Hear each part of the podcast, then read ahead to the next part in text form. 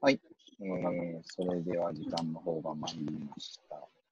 えー、打ち手会議、えー、23ということで、えー、本日はですね、えー、小林隆文先生にお願いしてます。今日はよろしくお願いいたします。よろしくお願いします。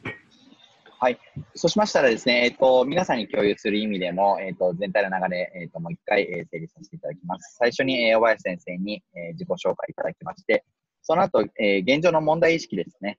で、あとは、えー分析をお話しいただきまして、その後、打ち手をお話しいただいて、最後にまとめのお話をしていただくような流れになっております。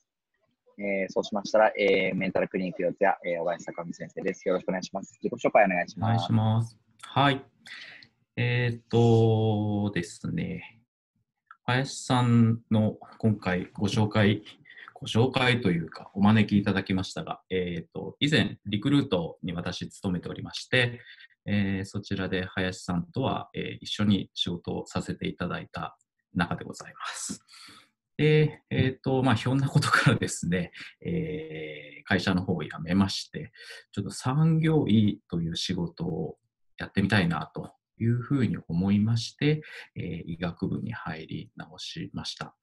まあ、あの、医者になりたいとかってありがちだと思うんですけれども、あの、産業医になりたいっていうのは結構ですね、あの、自分で言うのもなんですが、レアでして、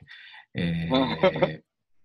まあ、医学部に行ってもなかなか変人扱いされましたし、あの臨床に出てもなかなか理解を得られない日々が多かったんですが、あのまあ、昨今ですね、やはりあの働く方のメンタルヘルスっていうところは大変重要な課題になってきておりますので、えー今、企業、都内の企業さん中心に、えー11社、えー産業医の方を務めさせていただきながら、えー今年の春からですね、えービジョンパートナーメンタルクリニック四谷というちょっと長い、名称なんですが、あの働く方の、えー寄り添う、えー寄り添えるそんなクリニックということで、えー開業させていただきまして、二足のわらじでやらせていただいております。はい。ありがとうございます。で、今、あの、自己紹介いただいたんですけれども、多分、あの、皆さんやっぱり、あの、聞きたいのが、なんで、こう、リクルートで働いていたのに、あの、産業医を目指されたっていうところはお話しいただけると、あの、より理解が進むかなと思いますので、お願いします。はい、そうですね、あのー今から思うと、私が勤めてたのは2000年の前半ぐらいだったんですけれども、1990年の後半ぐらいからですね、えーメンタル問題、まあ、うつ病の啓蒙みたいなものがだいぶ、えー行われてきまして、えーうつ病は心の風邪ですとかですね、あの誰にでも起こりうる、えー症状ですみたいなことが言われてきました。で、リクルートもまあ当然ながらですね、あのまあ、当時、今はだいぶスマートになってきましたですかね。当時はだいぶハードワークな中で、あの私もそれはいい経験として、あの現在にも生きてますけれども、えー行っていて、メンタルをやはり崩されるという方が、えーつぶさんにいる姿を見ておりました。で、自分自身もですね、あの働くことのしんどさをいろいろ解消したり、乗り越えたりっていうことを考える中で、えーこのメンタル問題と働くっていうことは、えーま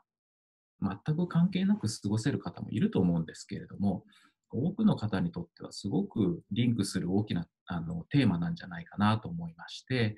えー医者になりたいというよりは、先ほども申し上げたんですが、えー働く方のこう悩みというところに、えー医学的な視点、え専門性のある視点から、えご協力、サポートできればということで、え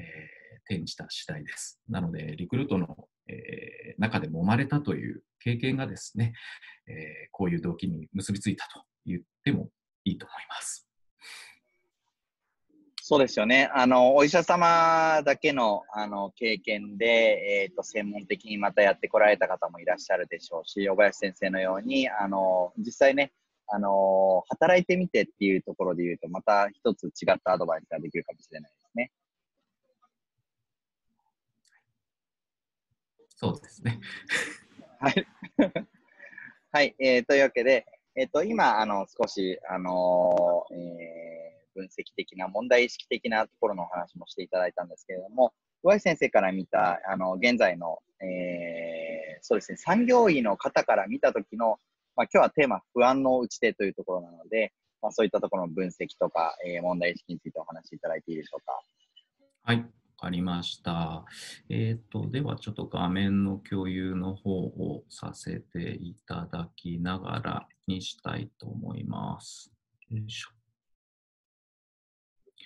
はい、えっ、とですね、まずあの産業医って何なんだっていうところもあると思いますので、簡単に産業医っていうお話をさせていただきたいと思います。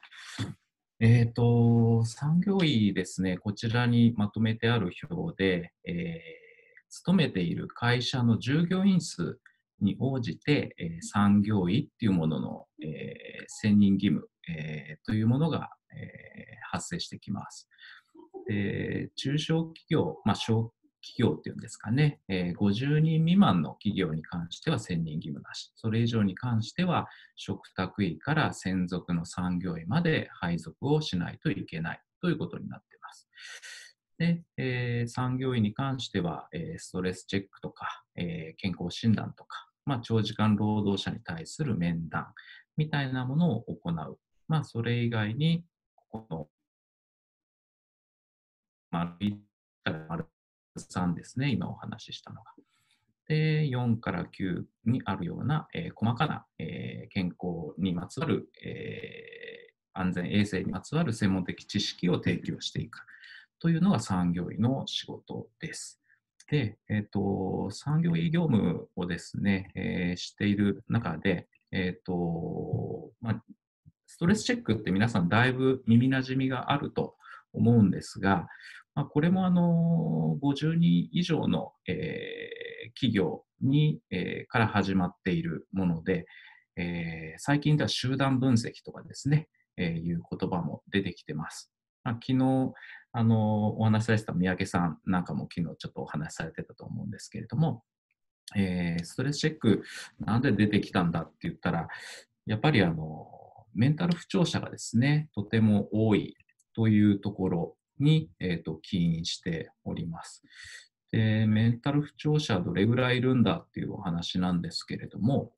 えー令和元年度までのところでですね、5年間ぐらい時系列で見てみますと、えー初め1500人、1500件ぐらいだったものが、えー右肩上がりに2000件を超えるぐらいにまで、えー精神の問題としての労災の請求件数っていうものが出ている。えーなので、なかなかですね、えー労働人口等は減っていますし、あとは、えー自殺者なんかもですね、実はこう右肩下がりに今減っているんですが、メンタル問題自体、えーそれに関すむしろ増えているという状況があります。なので、えーと、ストレスチェックというものが導入されてきたという話が一つ。あとは、えーっと、そうですね。一方的に喋っちゃっていいのかな。よいしょ。あとは、えーっと、最近ではですね、これは耳なじみ、これもあるかと思いますが、えーっと、パワハラ防止法っていうものが、えーできてきまして、今年の6月から、えー大企業を中心に、えー施行されてます。でこれもですね、やっぱりあの企業にちゃんと相談窓口っていうものを設けておくと、えー一番多い相談がですね、今のところもう文字通りパワハラだという結果が出てまして、えーその次にメンタルヘルス。まあ、ここのパワーハラスメントとメンタルヘルスの、えー違いって何なんだろうっていうところはちょっと専門的な観点から言うと、はい謎はあるんですけれども、まあ、この多くの大半がこの2つの問題を占めていると。なので、えっ、と、やっぱり労働環境っていうものはですね、すごくこう、不安に満ちてるなっていうことが、えっ、と、この制度、ストレスチェック、パワハラ防止法の施行などから見ると、やっぱりあの言えるんじゃないかなということを思いますし、あとはですね、えっ、と、現状の課題感として言うと、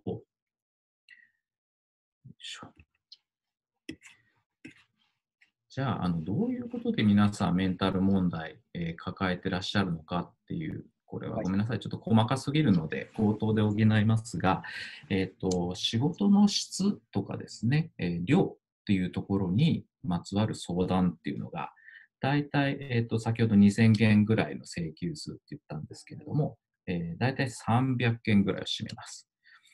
で、一方でその対人関係にまつわるもの、これはハラスメントとかも含めた問題っていうのは700件ぐらいに上るんですね。なのでえーかなり対人関係、ハラスメント問題っていうところの、えー不安、そこに関する、えー働くことの辛さみたいなものが浮き彫りになってるんじゃないかなということが言えると思います。2000件の中で仕事の量や質に関わる問い合わせが300件ある中で、まあ、えー人間関係に関わるところが、まあ、その倍の700件ぐらいあるよっていうことですよね。そうですね。うん。かなうりん多いなという印象を私個人としては受けました。はい。まあ、そういった中で、まあ、今日のテーマ、不安というところなんですけれども、えー、小林先生として、この不安に対して打ち手というかですね、あのどういうふうに対処していった方がいいのかという打ち手の方をお話しいただいてもよろしいでしょうか。はい。えっ、と、まあ、そうですね。右肩上がりに増えてるあのメンタル問題、えーあるありますしで、あとその中身についての大半がその俗人的な、えー人との関係、上司との関係、同僚との関係、そういうあのなかなか言語化しにくい、えー部分っていうのが不安として今一番大きいんだなというふうに感じてるんですね。なので、まああのそういったことを解消していけるような、えー、と仕組みっていうのが、えーとても大事なんじゃないかなと思っています。で、えー、と具体的にどんな仕組みを入れていくんだっていうと、えー例えばですね、ちょっともう一度画面を共有させていただくと、よいしょ。えっ、とですね、実はこれが、えっ、と、まあ、長時間労働者というふうに限定されてるんですが、えっ、と、産業医が、えー面談を実施している、え率っていうのが、え出てるんですね。この上、上段の表なんですけれども、え大企業、1000以上の企業になると、まあ、比較的ですね、企業側の、え人事とか労務とかがしっかりと、え産業医とのことをコントロールしてたり、えー産業医の協力も得やすいというところで、86.7%、えー面談実施率が83%で、8割以上ということで、まあまあな数字だと思うんですね。ただまあ、従業員数がどんどん減っていきますと、えー面談を実施している率が10%強と、えー極端に落ちてきているっていう傾向がある。なので、えっ、と、産業医が50年以上の企業だと必ず選任しなきゃいけないっていう中で言うと、産業医がちゃんと機能してないってことは言えると思うんですね。なので、えっと、産業医は面談、面接をするだけの人ではないんですけれども、えーしっかりと、えーこういった窓口を設けるっていう仕組みもさっき大事ってことをちょろっと言ったんですけれども、えーきちんと従業員さんの声を受けて、その内容を把握して、きちんと、えー選任されている産業医さんに、えー面談につなげていく、そういう仕組みが一つ、えー今のリソースの中では、えー大事というか、取り得る手段としては大きいのかなと思っています。そうですよね。あの、要は、その、50人以上の企業はみんな導入しなきゃいけないんだけれども、それが実際運用に乗ってないってことですよね、先生の話だと。そうですね、おっしゃる通りですね。あの人事労務の方があの意識ある会社ですと、会社さんですと、えー、産業医面談のようなものをですね、えーはい、してくださってたり、えー、いろいろな配慮、えー、気配りをしてくださるという企業もあるんですが、なかなかですね、やっぱりこう、同じ従業員の中でそういうことを行うっていうのは、いろんな意味で敷居が高いというか、ちょっとこう、人間関係に逆にあの問題を生じてしまうケースとかもあるので、やはりこう少し斜め上の立場にある産業医っていうものの活用が、えー、結構大事なのかなっていうふうに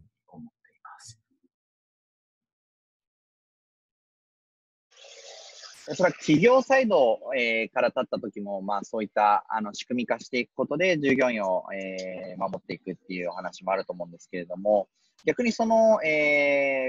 ー、従業員の皆さん側からすると、えー、いかがでしょうか？そうですね。えっ、ー、と、従業員の方々自身もですね、まあ、自衛のためというとちょっと仰々しいですが、あの、ご自身の身を守るということに関しては、え、これまで以上に、え、自分での意識っていうのを高めていかないといけないのかなと思ってます。まあ、例えば最近で言うと、あの、オンライン、まあ、テレワークってものがだいぶ増えてきています。で、先ほどちょっとハラスメントの話もしたんですが、えー、結構テキストベースのコミュニケーションプラス、えー、オンライン上のコミュニケーションが、えー、ミーティングのみみたいな感じですと、結構そのデジタルハラスメントみたいなものがですね、えー、生じてくるっていう声も最近ちらほら聞いています。ただ、デジタルハラスメントって何ですか？あのテキスト情報だけから威圧感を受けたりとか、あとは、えー、こういう今の打ち合わせ、会議の場であったりしたところで、えー、ご自身の発言に対して、えー、大きく首を振ってくれなかったとかですね、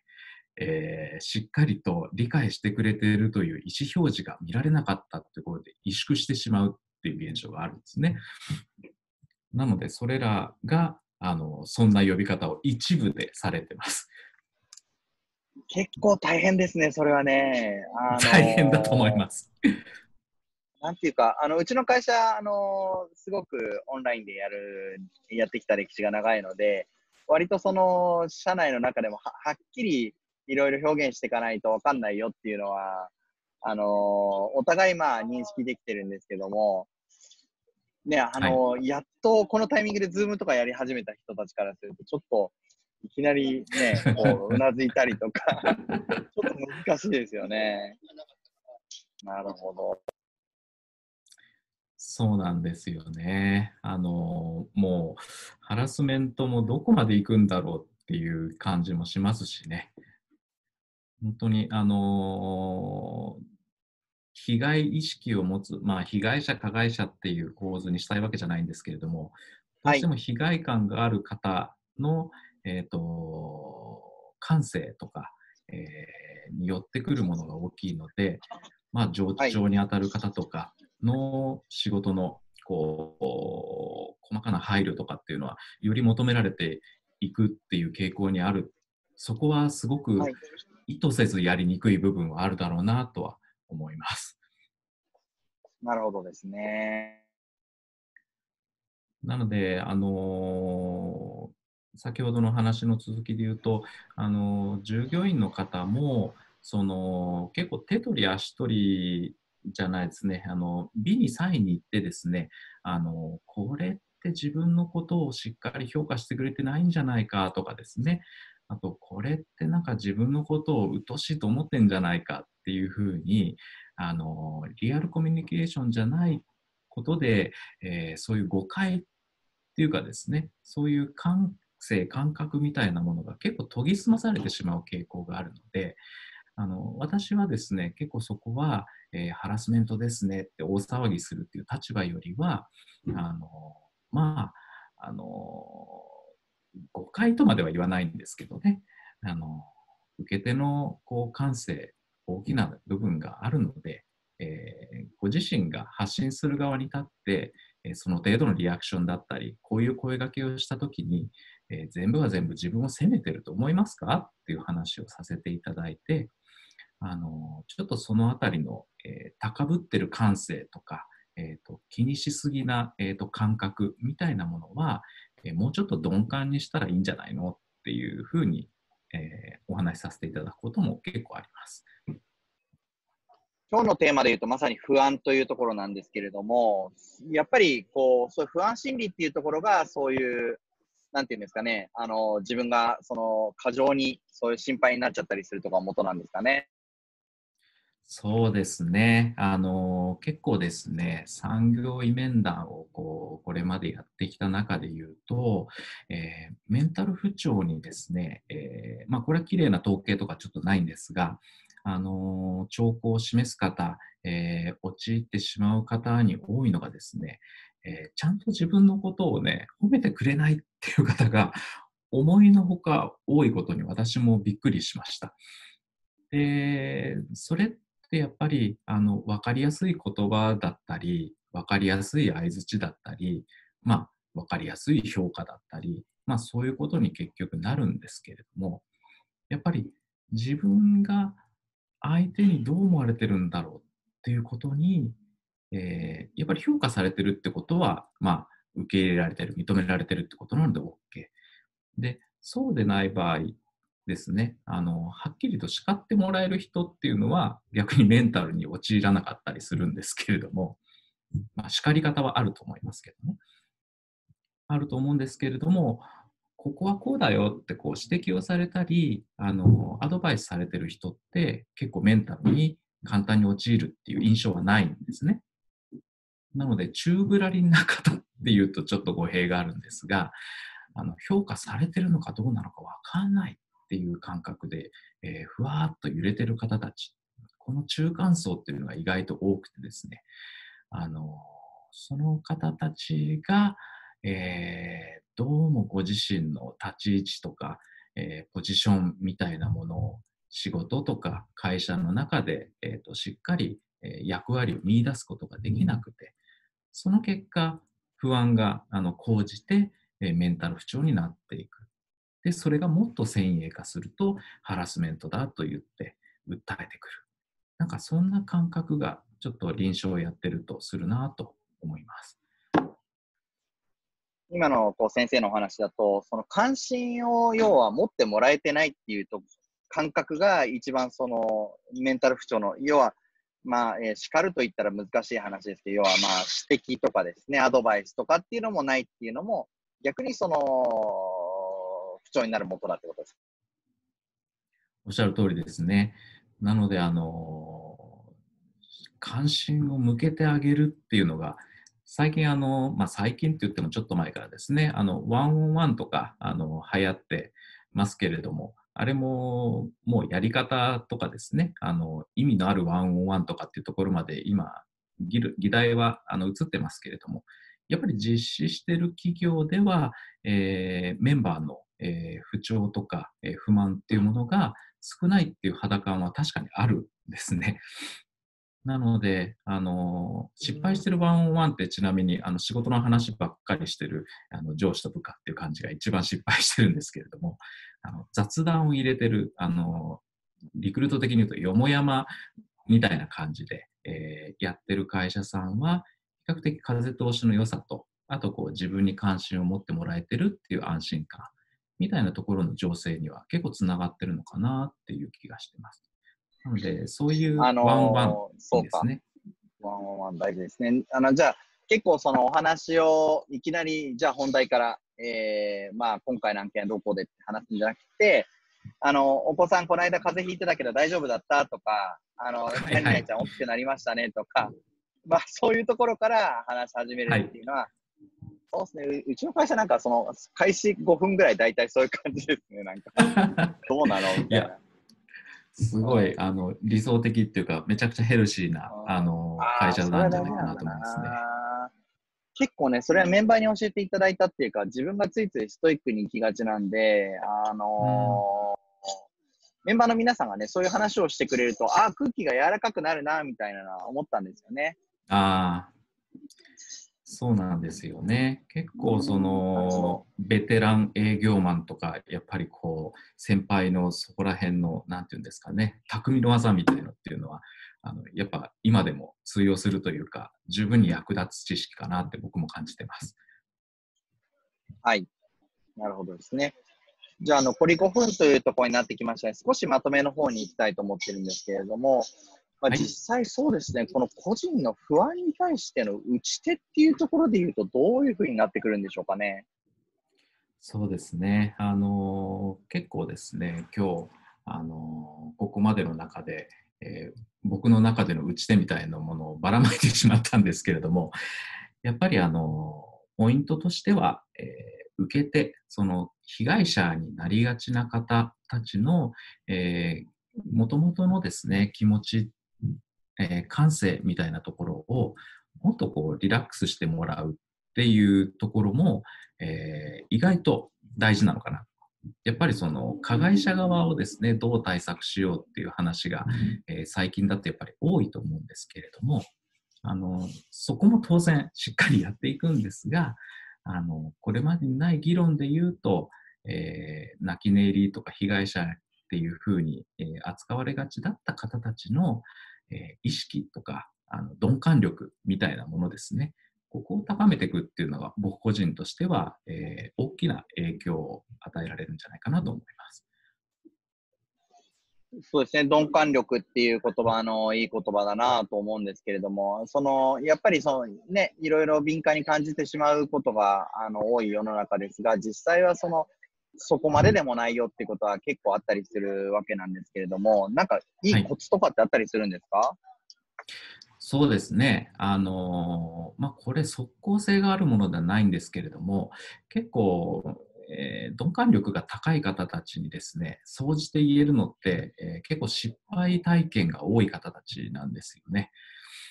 あの、ご自身の失敗を結構笑い飛ばせたりネタにできたりする人ってですね、やっぱりこう、なんか一皮むけてるというか、あの、失敗したところで命取られないやみたいなですね。ああ、わかる気しますね。そのあたりの腹の座り方がすごくいいなっていう印象を受けます。なので失敗を恐れないっていうのが一つかもしれません。失敗を恐れないことが、まあ、恐怖にとらわれない一つのこう工夫っていうことですよね。そうですね。大事なあの要素かなとは僕個人的には思っています。他にも鈍感力磨くテクニックあるんです